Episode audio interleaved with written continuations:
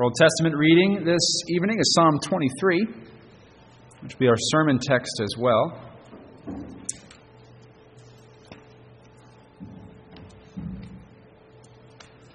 Psalm 23. Let's hear God's word now. The Lord is my shepherd. I shall not want. He makes me to lie down in green pastures. He leads me beside the still waters. He restores my soul. He leads me in the paths of righteousness for his name's sake. Yea, though I walk through the valley of the shadow of death, I will fear no evil. For you are with me. Your rod and your staff, they comfort me.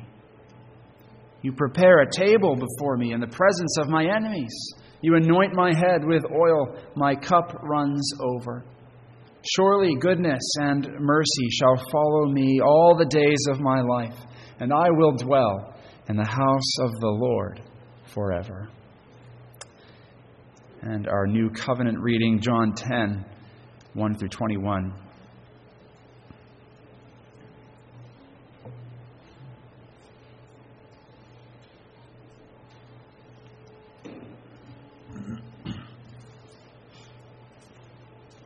John 10, 1 through 21.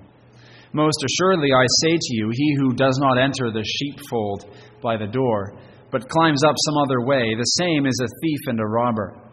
But he who enters by the door is the shepherd of the sheep.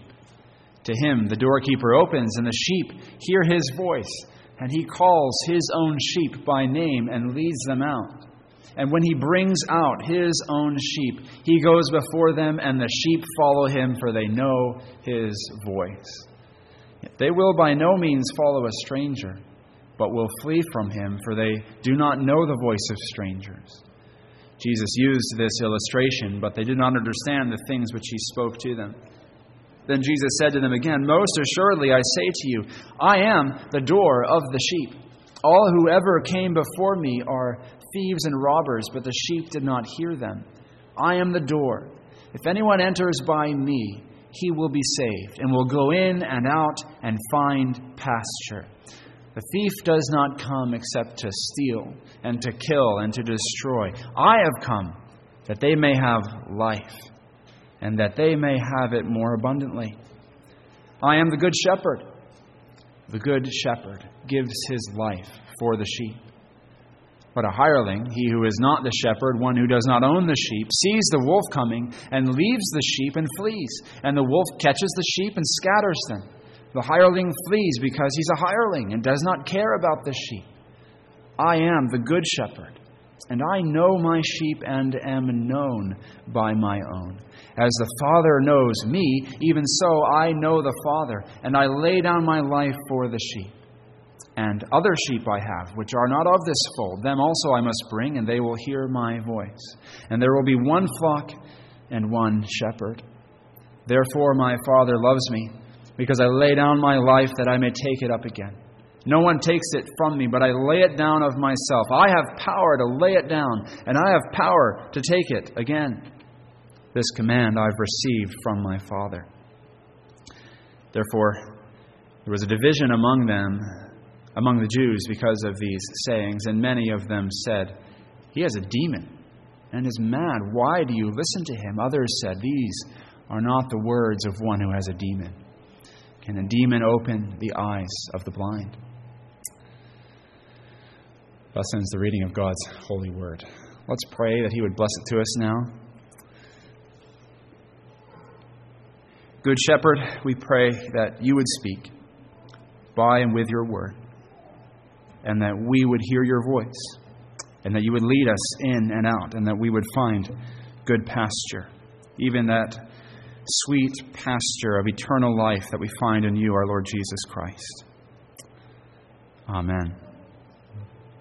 What is a shepherd, anyway? Do you know any shepherds? I don't personally know any. I don't think I've ever met a shepherd. I've never actually seen, you know, I've, I've seen p- pictures of shepherds. I don't know if I've personally seen a shepherd. Maybe on some occasion or other I've seen a sheep farmer, but not someone who would identify as a shepherd.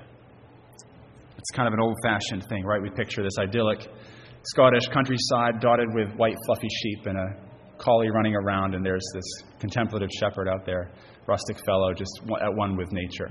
Right? It's kind of our, right? What's, what is a shepherd, anyway? Of course, David's context is, is quite different. As he talks about a shepherd here in Psalm 23, calls the Lord his shepherd. Now, that, that, was, a, that was an image that the people knew, right? They understood what a shepherd was. Well, what was it? Ancient Israel, of course, uh, there are shepherds all over the place, but uh, shepherd, a shepherd was a common metaphor for a leader or a king. And this is what's going on here, right? Um, we see this in Scripture. 2 Samuel 5, verse 2, for example. David is being anointed king of Israel. And the people say, In times past, when Saul was king over us, it was you who led out and brought in Israel. And the Lord said to you, You shall be shepherd of my people, Israel, and you shall be prince over Israel.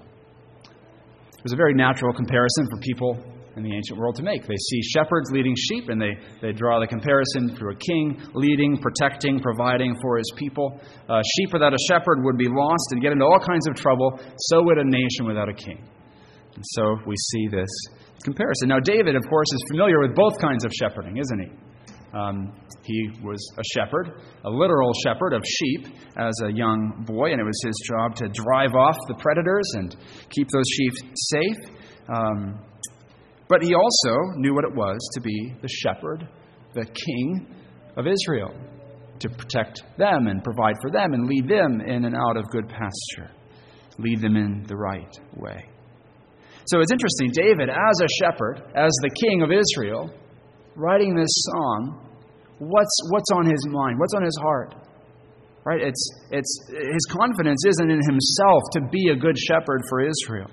Because he knows he's not the first and chief shepherd of Israel. He knows God has called him to be a shepherd, a king. But he knows that it's the Lord, it's Yahweh, who's the true king and the true shepherd of Israel.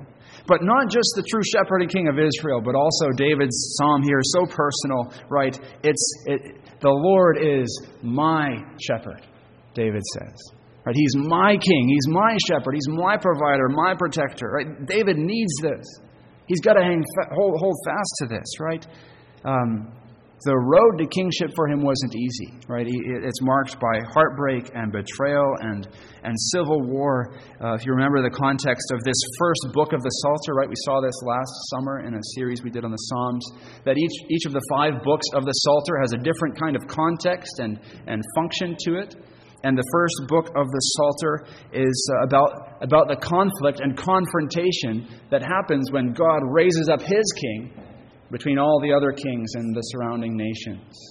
And, uh, and, and that's, the, that's the context right here of, um, of, of this psalm.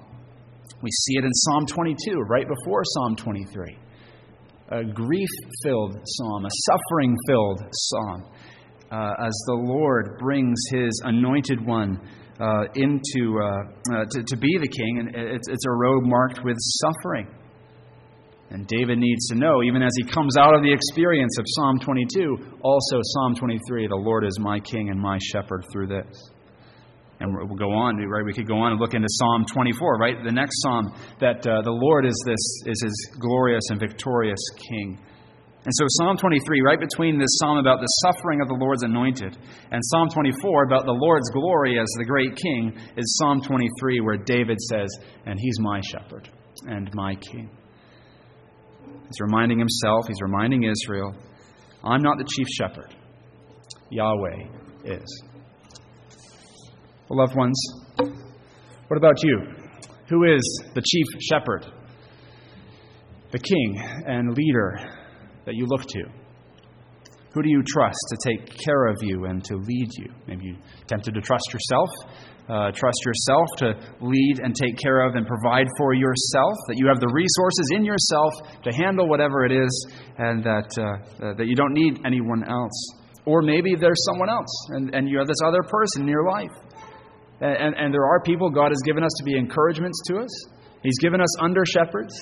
Uh, he's given us um, he's given us friends and spouses to be an encouragement and to help us. but they're not to be the chief shepherd. Our chief shepherd is to be the Lord alone. Because no, no human shepherd can do what we need, can provide for us in the way we need and protect us in the way we need. Only the Lord can. Only the covenant keeping God, Yahweh, can be this kind of shepherd. It's only, loved ones, it's only when the Lord is your shepherd that you can say the rest of verse 1 I shall not want. Any other shepherd, you cannot say, I shall not want, I shall not lack. It's only when the Lord is your shepherd that you can say that if He is your shepherd, you will lack nothing. If He isn't, you will lack everything. The psalm begins with this wonderful profession of faith. David says, Yahweh, the Lord, is my shepherd. Therefore, I will lack for nothing. And then the rest of the psalm is just him unpacking some of the sweet and precious promises, the truths that this, that this entails for him. Um, he gives us four realities that are true for us if the Lord is our shepherd. So we're going to work through these four things. The Lord is our shepherd. These are four things he will, he will do for us, he promises to do for us. The first heading is Good Pastures, verses 2 to 3a. 2 to 3a here, we see good pastures that the Lord will bring us into. So the psalm begins, verse 1 The Lord is my shepherd, I shall not want. And then it gives us three parallel statements of course, you know, uh, Hebrew poetry works through parallels. It, it adds nuance and it adds um, contrast through these different parallels that it, that it gives us. And it starts here with three statements, all following the same pattern in the Hebrew. Uh, uh, um, they, they uh, interestingly, they start with the noun, not the verb. Um, so, so, right in English, it says, He makes me lie down in green pastures, but the Hebrew order, word order is, In pastures green, He makes me lie down. Beside waters still he leads me. Uh, my soul he restores. Following the same pattern, each of those ones. And David is, is picturing this, this wonderful scene, right? Green, lush, grassy meadow. A sheep's dream, right? And, and the Lord is, this is where the Lord brings me. In a climate like Israel, um, where there are places like that, but there are also places that aren't like that dusty, dry, dangerous, rocky places. Um, Right? This is, this is something precious to find a place like that. And shepherds would lead their flocks far to find a really good pasture for them. So he's picturing this, this, uh, this lush meadow. And then he pictures that there is also here the, the, these, these still waters, these quiet waters. Not the rushing, turbulent, and dangerous waters of the spring floods, but, uh, but the restful waters that are safe for, for drinking from. So, what's he saying? The Lord, he's saying, the Lord is bringing me into a place of nourishment and a place of rest, a place where every single need I have is met. And the result? My soul, my life is refreshed and, and restored. The Lord has, has brought a weary, tired, exhausted, burned out sheep to a sweet place of rest and refreshment and strength. He's giving him his life back. What is all this imagery pointing to, though? Right? He's not talking about literal pastures. Where does the Lord lead us? How does He refresh and renew our life like this? What are the pastures that He is leading us into? How, how does He do this for us? We could say, well, maybe it's, his, it's by his, his providence, right? Sometimes the Lord will bring us to a, a season of sweet rest and refreshment where, where some of the anxieties and threats which have hung over us before, He strips away and He gives us that time of, the time of rest. Right? Uh, you can think of Pilgrim's Progress. We see this often in this story. Christian's on his way to the celestial city. And, and, and yes, it's a hard road, but the king has made sure there's these places of rest, these, these houses of healing along the way where he can, he can find rest and refreshment. And, and so it is in the Christian life, isn't it? I'm sure you can look back at the Lord's providence in your life and see some of those seasons and some of those times which were particularly refreshing. Are these the pastures David has in mind? He's talking about God's gentle providences. Uh, perhaps part of it. But I think there's more he's saying. There's some other Psalms that can shed some light on, on what he's saying here, I think. It can be helpful for us. Just back in Psalm 18, And we read there of how David was in, a, in mortal danger and the Lord saved him. And Psalm 18, verses 16 to 18 says, uh, He sent from above, He took me, He drew me out of many waters. He delivered me from my strong enemy, from those who hated me, for they were too strong for me. They confronted me in the day of my calamity, but the Lord was my support. He also brought me out into a broad place. He delivered me because He delighted in me. Right, David's talking there about how the Lord saved him, saved his life, saved him from his enemies, preserved his life as his anointed one. And uh, this is, I think, part of what David is, is describing here. The salvation that God brings. That's the, that's the green pastures. Right? And this is what he's done for us as well. Right? It's not just that we can look back over our lives and see these providences peppered through our lives, which were sweet and restful, but that we look back further to the death and resurrection of our Lord Jesus Christ. And we can say with David, He saved me, and in that He brought me out of death and condemnation and curse, and He brought me into everlasting life. And most fundamentally, right, He has brought us to Jesus Christ. And Christ Himself is the green pastures and the still waters for the Christian. Christ Himself, regardless sometimes, oftentimes even, of the providences that we're going through. Christ Himself is, the, is that sweet place we find eternal life and refreshing. It doesn't require a gentle providence. There is a green pasture you can enjoy even when it's a time of difficulty. Samuel Rutherford, a Scottish Puritan, understood this, understood this well. In 1636, he was exiled from his hometown and his home church uh, for preaching faithfully. And um, uh, he, so he was exiled and sent away and imprisoned. And you wouldn't think that would be a time of green pastures and still waters. But as he's there, he writes all these letters to his, to his flock back home. And in all of them, over and over again, he speaks of the, the sweet joy and the increased joy that he had there in Christ. And, and it's so much so that he actually came to refer to his prison as Christ's palace in Aberdeen. Right? Because that place, a place of imprisonment and punishment, had become a place where Christ drew close to him, and he tasted the sweetness of the green pastures and still waters and refreshing in Christ. And how does the Lord do this? Leading us to Christ and making us to taste all the sweet life that is ours in Him. He does it through His Word. He does it as He brings us he brings His word to us, and in, in that word we find our Lord Jesus. The Psalms speak of this also. There are many Psalms that tell of this. Psalm 119, 25 says, My soul clings to the dust. Give me life according to your word. This is how our shepherd, this is how the Lord restores our souls.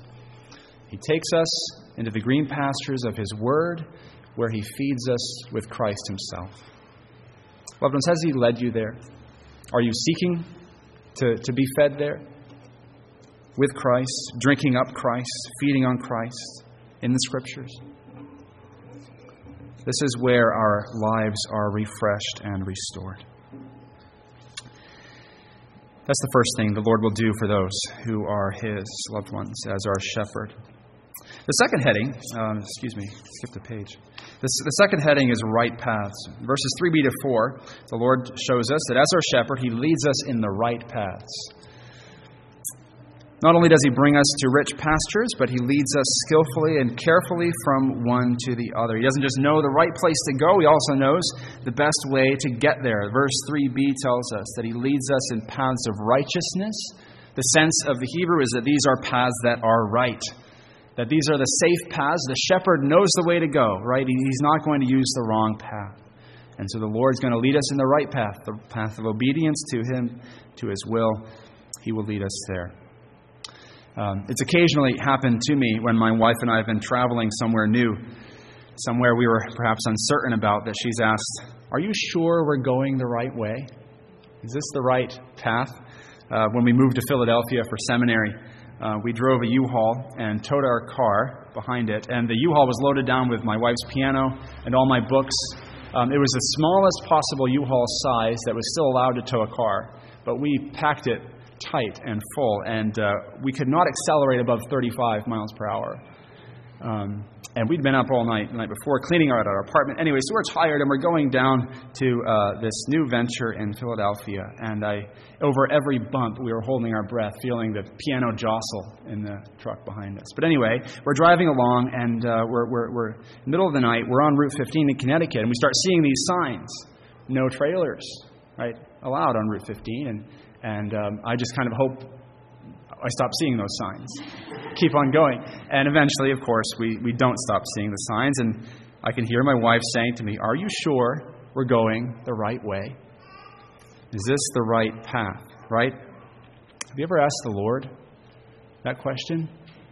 As He's leading you, is this the right way? Is this a right path that you are leading me in? I'm not sure about your providence here. I don't see the pleasant pastures that I, that I was promised. I see the valley of the shadow of death. Where are you taking me? Loved ones, trust that it is the right path because He's your shepherd. Right? We can be sure of this. Listen to um, the reason why David gives here for, for why the Lord leads us in the right paths. Will He lead us in the right paths? David says, Yes, He will. The end of verse 3 says, For He'll do it for, for His name's sake. This is, this is how and why the Lord is committed to bring you through the right path. Right? He is committed to his people, and he's bound up his honor and his name and his glory with you and with saving you.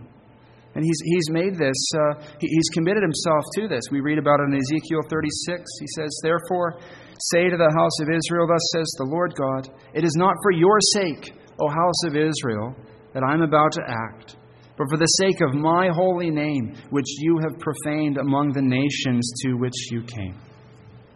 It's not for your sake, it's for His holy name's sake. That's wonderful news.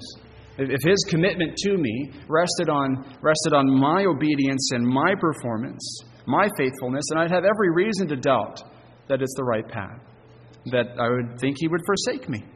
But His commitment to me does not depend on on, on me, but on Him and on His glory and on His name. He has bound Himself to us in the covenant of grace forever. And He's committed Himself to us. He's tied His name to us. And He's not going to see it dragged through the mud, He's going to see it glorified. We won't be abandoned. So don't doubt Him. He's leading you on the right paths for His name's sake, even when those paths are not paths you choose for yourself, even when it's the valley of the shadow of death, as David goes on to talk about in verse 4. Uh, when it's this dark time, a place of difficulty and lowliness, suffering, grief, pain, even death itself, He's with us there. And He's leading us there. And it's still the right path that He's leading us on. And even there, He's with us as our shepherd. So we don't need to fear any evil. There's a lovely little play on words in the Hebrew here. Uh, Dr. Johnny Gibson at Westminster pointed this out that uh, the word for evil in Hebrew here that's used is the word ra, uh, and it's very similar to the Hebrew word for shepherd, which is, which is roi. That uh, when the Lord is your roi, you will fear no ra. When the Lord is your shepherd, you will fear no evil.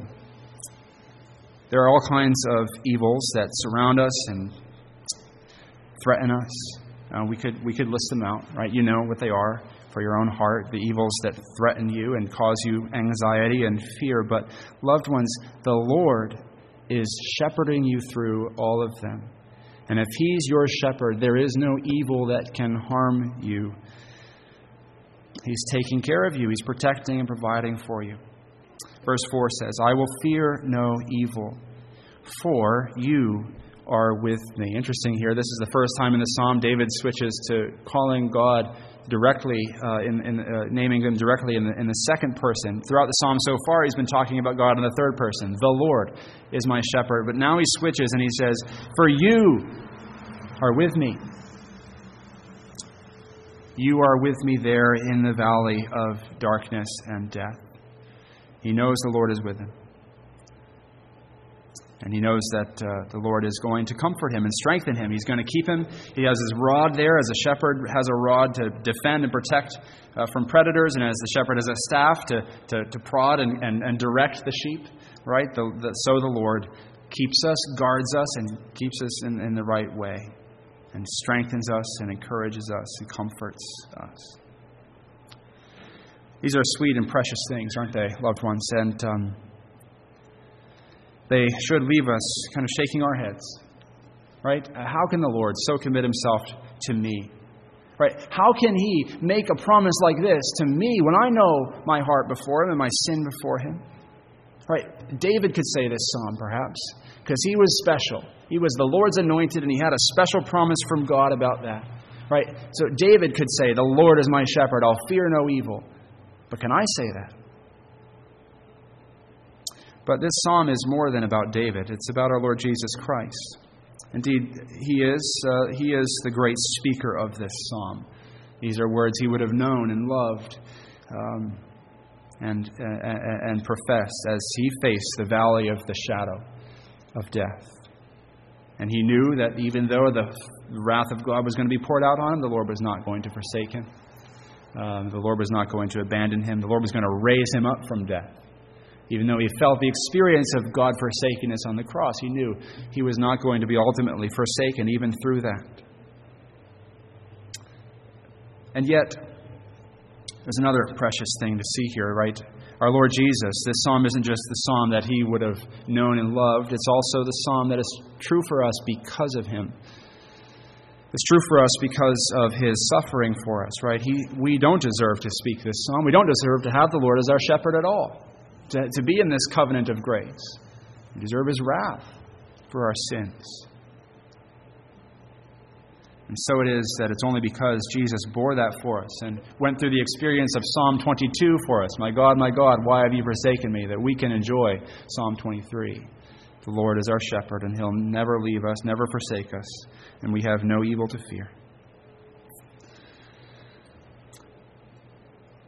The third blessing we receive with the Lord as our shepherd is abundant provision. Verse 5 abundant provision. At this point in the psalm, the shepherd imagery starts to fade to the background a bit um, as the reality of the relationship that David's been describing here between David and his Lord comes to the forefront. And he talks here about how the Lord has prepared him a table. The Lord has set this feast before him, um, and he's, uh, it's a rich feast. It's, it's a celebration of victory. Um, he anoints his head with oil, a symbol of, of his blessing on him. He talks about how his cup is overflowing. The Lord has made every provision, abundant provision for David. He's overwhelming David with blessings. This is not describing for us a, a, a bare escape or, or, or a, a neutralizing of the enemy, but it is describing a great victory and triumph. But notice where the table is that the Lord is spreading for David. Right? It's in the presence of his enemies. It's not in his palace, not in the temple, not in Jerusalem. It's, it's in the rugged wilderness. It's, it's in the place of danger, and it's the place where enemies are close by. It's a place of, uh, of danger. It's a place of of fearfulness. But there he is in this wilderness, and the Lord spreads a table for him. One commentator says that this is a witness to infinite resources in the worst of situations. We see, right, David here is uh, trusting in the Lord. He, he, he's got this confidence in the Lord. He, he knows there's enemies. He knows there's real danger. Um, and he was hunted in the wilderness by, by many of them. Uh, but he knew that even there in the wilderness, surrounded by enemies, the Lord was more than providing for him. The Lord was abundantly blessing him.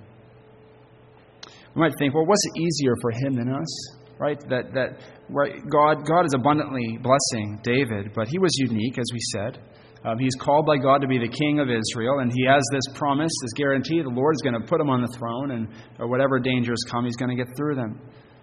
But, loved ones, as much confidence as David could have facing his enemies, that the Lord was abundantly blessing him, uh, so can we, um, even more than he. Because, again, right, we're talking not just the psalm isn't just true of David, it's true of us in Christ. And uh, Christ is the one who has won the victory, has risen in glory, and is enthroned already.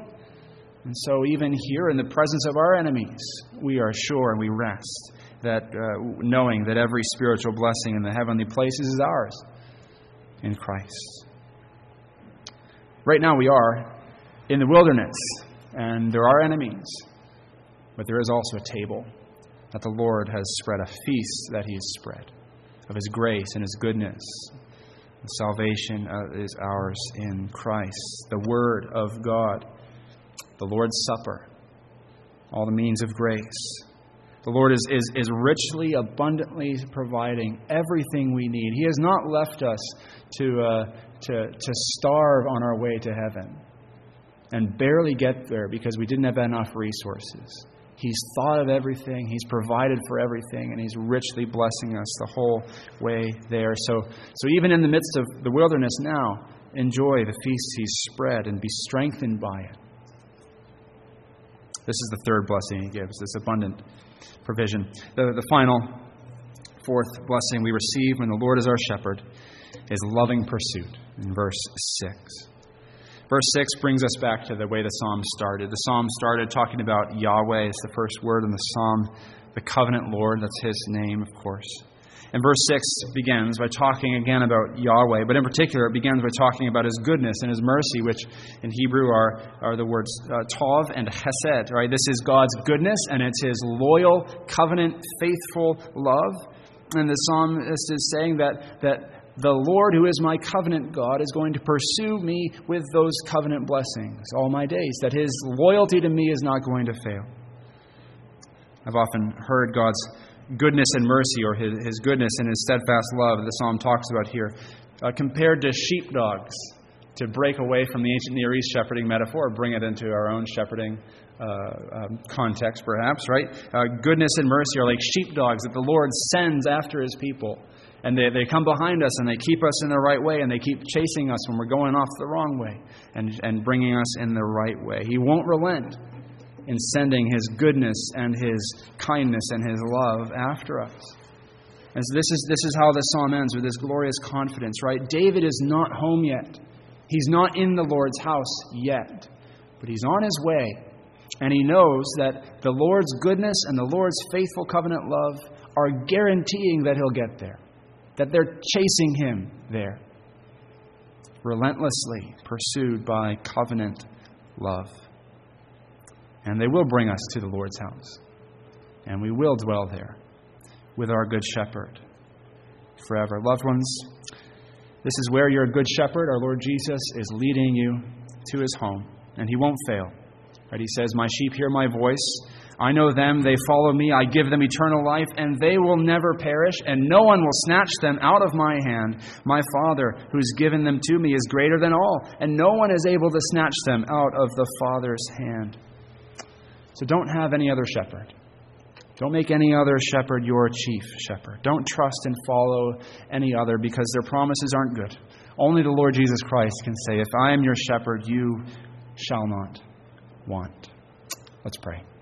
Thank you, O Lord our God, that you are indeed our shepherd, and that you've shown us this glorious grace because of the all sufficient work of our Lord Jesus Christ.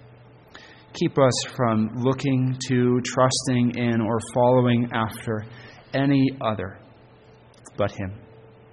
It's in His name we pray. Amen.